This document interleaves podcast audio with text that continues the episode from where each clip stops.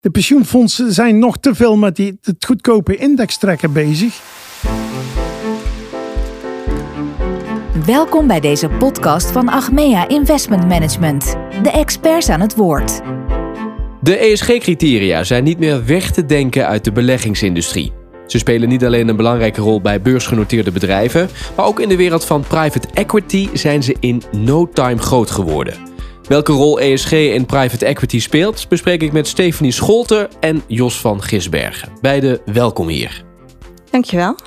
Laten we eventjes beginnen met ehm, ja, wie jullie zijn. Uh, Stephanie, uh, hoe ben jij bij uh, Achmea terechtgekomen? Nou, ik werk uh, eigenlijk uh, vanaf uh, januari dit jaar pas bij Achmea Investment Management. Ik heb wel altijd verschillende banen gehad binnen private equity. ik ben ooit begonnen bij een van de Big Four, waar ik due diligence onderzoek deed voor met name private equity klanten. Ik heb bij de zakenbank van ABN AMRO gewerkt als relatiemanager private equity. En bij het Shell Pensioenfonds in dezelfde rol als wat ik nu heb. En samen met uh, Jos en uh, Frank beheren we hier de private equity portefeuille voor uh, Achmea en een aantal pensioenfondsklanten. Ja, want Jos, jullie werken op dagelijkse basis veel met elkaar samen. Er is heel intensief overleg. We zitten ook eigenlijk op afstand van nog geen meter van elkaar. dus wat dat betreft kort, kort, kort bij elkaar. Nou, ik denk dat het verschil is uh, de ervaringsjaren in, uh, in het spelveld. Uh, plus het feit dat ik jarenlang ook actief direct in de investering heb gezeten. Dus nu is het fonds selecteren in private equity. vroeger in de oude jaren was het vanuit de accountancy naar de consultancy naar het direct investeren in private equity. dus direct M&A activiteiten, bedrijven van de beurs afhalen, fusies, overnames. Kortom, heel veel ervaring die uh, uitermate van pas komt nog op iedere dag. Hey, um, ehm, ESG in private equity, daar gaan we het uh, over hebben. Um, wat is daar momenteel eigenlijk zo, zo bijzonder aan, Jos? Nou, in mijn optiek is er helemaal niks bijzonders. Iedereen praat allemaal van bijzonder. Ik ben opgevoed in een cultuur waar het was gewoon goed ondernemerschap maakt een goed bedrijf. Uh, vandaag de dag blijkt het alsof iedereen denkt dat het alleen maar met regeltjes en cijfers moet ge gebeuren. Uh, scorecards, et cetera.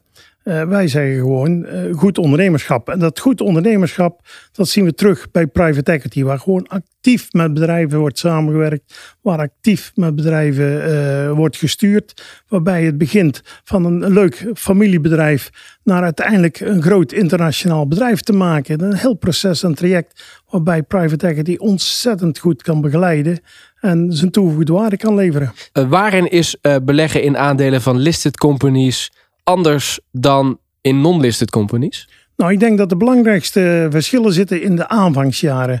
Een beursgenoteerd bedrijf, op het moment dat je met een bedrijf naar de beurs gaat, heb je een goede governance ingeregeld. Heb je alle procedures en processen op orde en wordt er gefine-tuned en wordt er gewoon een beetje bijgestuurd.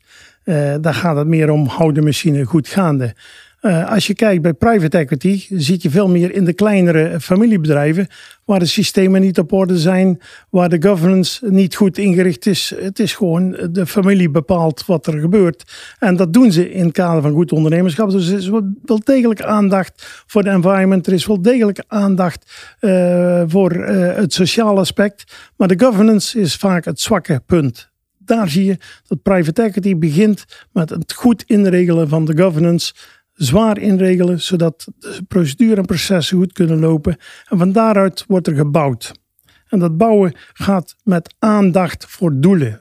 Duidelijk doelen stellen. Wat wil ik bereiken? En die doelen ook op een geregelde, rustige manier gaan bereiken. Niet als bij beursgenoteerd, ik wil binnen een maand uh, weer cijfers moeten publiceren. Of binnen uh, elk kwartaal weer de cijfers publiek maken. En als het wat tegenvalt, krijg je de hele goed gemeente weer over je heen. Hier is het bouwrustig in dat verhaal. Dat geeft je ook de tijd om ESG goed in te regelen. Duidelijke KPI's te benoemen. Duidelijk wat wil ik gaan bereiken. En daarop actief te sturen. Laten we eventjes wat, wat, wat dieper ingaan op jullie dagelijkse werk, Stephanie. Kun je uitleggen hoe jullie te werk gaan? Ja, zeker. Hè, wij investeren dus in uh, private equity fondsen. Die worden gemanaged door private equity teams. En ehm, als wij een uh, selectie gaan doen, dan uh, nou, is ESG dus een van de criteria die wij daarvoor meenemen. Is de G van governance ook daar het startpunt bij? Nou ja, het, het, het begint denk ik met een stukje beleid. Hè. Dat is ook uh, wat wij belangrijk vinden. Uh, wij uh, willen dat een private equity manager de UNPRI heeft ondertekend. Of in ieder geval, als dat niet zo is, dat ze een gelijkwaardig beleid hebben en dus dat betekent uh, dat uh, ze vast hebben gelegd hoe ESG-factoren worden geïdentificeerd en gemanaged. Uh, hoe ESG-risico's en kansen de investeringsbeslissing beïnvloeden.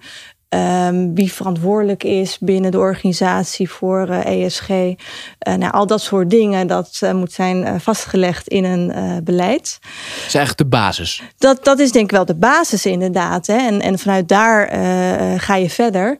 Hè, waar we bijvoorbeeld ook op letten is van nou, hoe wordt er gestuurd? Hè? Welke KPI's worden er gebruikt? Ehm, wordt er over gerapporteerd? Dat, uh, dat vinden we ook belangrijk. Dus in kwartaalrapportages, maar zeker ook jaarlijks uh, een, een, of een aparte rapportage over ESG of als onderdeel van de jaarrekening. Uh, dus dat is allemaal onderdeel van het, van het selectieproces. Daarnaast monitoren we het ook ook eh, voor het monitoren. Nou, er zijn er verschillende onderdelen waar we ehm, ja, de manager eigenlijk op beoordelen. En ESG is daar een geïntegreerd onderdeel van. Kun je een voorbeeld noemen van een private equity bedrijf waar jullie uh, mee samenwerken? Ja, zeker. Ja, eh, wij hebben een, een wereldwijd programma. Dus we investeren in, ook in, in grote geïnstitutionaliseerde ehm, private equity huizen. Een voorbeeld bijvoorbeeld is uh, Advent International. Hè, dat is een buyout manager of ja, een op groei gefocuste ja, institutionele speler zoals Warburg Pincus. maar ook de mid-market partijen zoals Gilde Buyout Partners werken we mee samen. Uh, het gaat ons erom dat het uh, partijen zijn die ervaren zijn met een uh, stabiele organisatie, een goed team, goed track record. En op die manier bouwen wij een portefeuille waarvan we verwachten dat hij het goed doet tijdens, hè, dus onder verschillende omstandigheden. Mag, mag ik ga er even op in, ja. even aanvullend. Je ziet inderdaad, waar gewerkt wordt, vallen Spaanders. En dat zie je, de pers pakt die Spaanders op. In de pers heb ik vandaag de dag nog niet één uh, successtory gezien vanuit de Nederlandse markt. Een bedrijf als uh, Action, een winkelketen, begonnen klein in de landen. Is uitgegroeid nu tot een geweldige Europese speler. Is nog lang niet aan zijn einde. Blijft doorgroeien. Maar wel met behulp van private equity dit hele traject kunnen doorvoeren. Ik zie de pers daar niet lovend over schrijven. Ik zie de pers daar niks over melden. Alleen die enkele misser die plaatsvindt. En missers zijn er. Even voor de duidelijkheid. Private equity heeft gemiddeld tussen de 10 en 15 procent missers. Dus eh, die komen voor. Alleen als je die ene misser groot in de pers uitmeet eh, en de successtories vergeet, krijg je een indruk die naar de buitenwereld ontstaat, alsof het rovers en stropers zijn. En dat is niet de ervaring die ik nu over de afgelopen jaren en die wij als team over de afgelopen tig jaren uh, gezien hebben. Rendement in private equity is natuurlijk ook belangrijk. Wat kun je daarover zeggen, Stephanie? Nou, een hele belangrijke reden dat beleggers investeren in private equity is toch wel het rendement. wij hebben als eh, doel om uh, de aandelenindex te halen plus 3 procent. En vooral in deze tijd uh, hè, met uh, de lage rekenrente en ja, pensioenfondsen hebben het niet makkelijk. Is het denk ik belangrijk dat er manieren wordt gezocht om ja, toch wat meer rendement te genereren. En private equity is daar een goede methode voor. Elk jaar kijken we naar hoe de portefeuille heeft gepresteerd. En nou, dan zien we ook dat dat positief is geweest. En dat private equity zeker in staat is om uh, ja, de, de aandelenmarkt te outperformen. En ik hoop dat uh, toekomstige klanten uh, daar ook van overtuigd raken. En, en hè, dat er meer pensioenfondsen zullen zijn die in private equity willen investeren. Jos, wat is het aandeel van, van private equity in de asset class in de portefeuille? als ik daar kijk in Nederland, veel te laag. en ik zeg veel te laag als ik het internationaal ga vergelijken. Nederland zit de pensioenfondsen of ze hebben niets of ze hebben een kleine allocatie. Met een beetje geluk kom je aan eh, bij de grotere uh, pensioenfondsen richting een 5% en dan houdt het wel op. Als ik dat afzet ten opzichte van de internationale markt en ik kijk de Amerikaanse pensioenfondsen, de uh, endowments, maar ook de Aziatische grote pensioenfondsen, die zitten allemaal richting 10, 15%. Hoe verklaar je dat, dat verschil? Nou, ik zie hier een duidelijke ontwikkeling dat iedereen beursgenoteerd gaat via indextrekkers de markt van beursgenoteerde bedrijven zie je gestaag slinken. Waarom komt die uh, mindere uh, aantal bedrijven terug naar de markt? Simpel, fusies, overname. we zien verder consolidatie in de beursgenoteerde markt. We zien weinig nieuwe bedrijven naar de markt komen.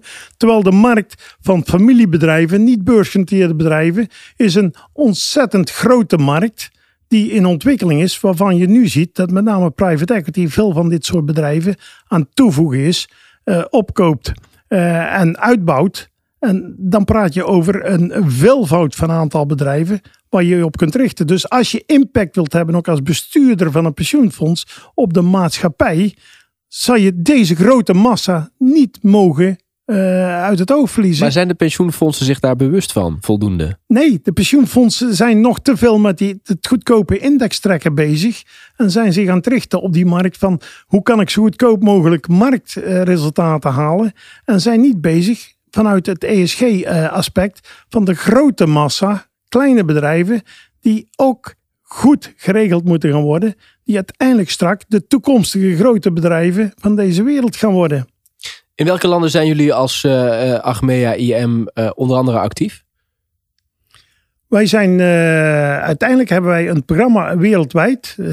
als IM aan de liquide en illiquide kant in zijn totaliteit hebben we gewoon een wereldvisie en zijn we wereldwijd actief. Maar het zwaartepunt ligt met name op Europa en Amerika. Zie je toch meer een ontwikkelde markt. En zeker private equity, waar gedijt het het best? In de ontwikkelde markten. Want je hebt een stabiel systeem nodig. Je moet rechten kunnen afdwingen, maar je moet ook op een gegeven moment de kennis en kunde binnen, binnen het land hebben van mensen die hier de kar kunnen trekken, die die uh, veranderingen tot stand kunnen brengen.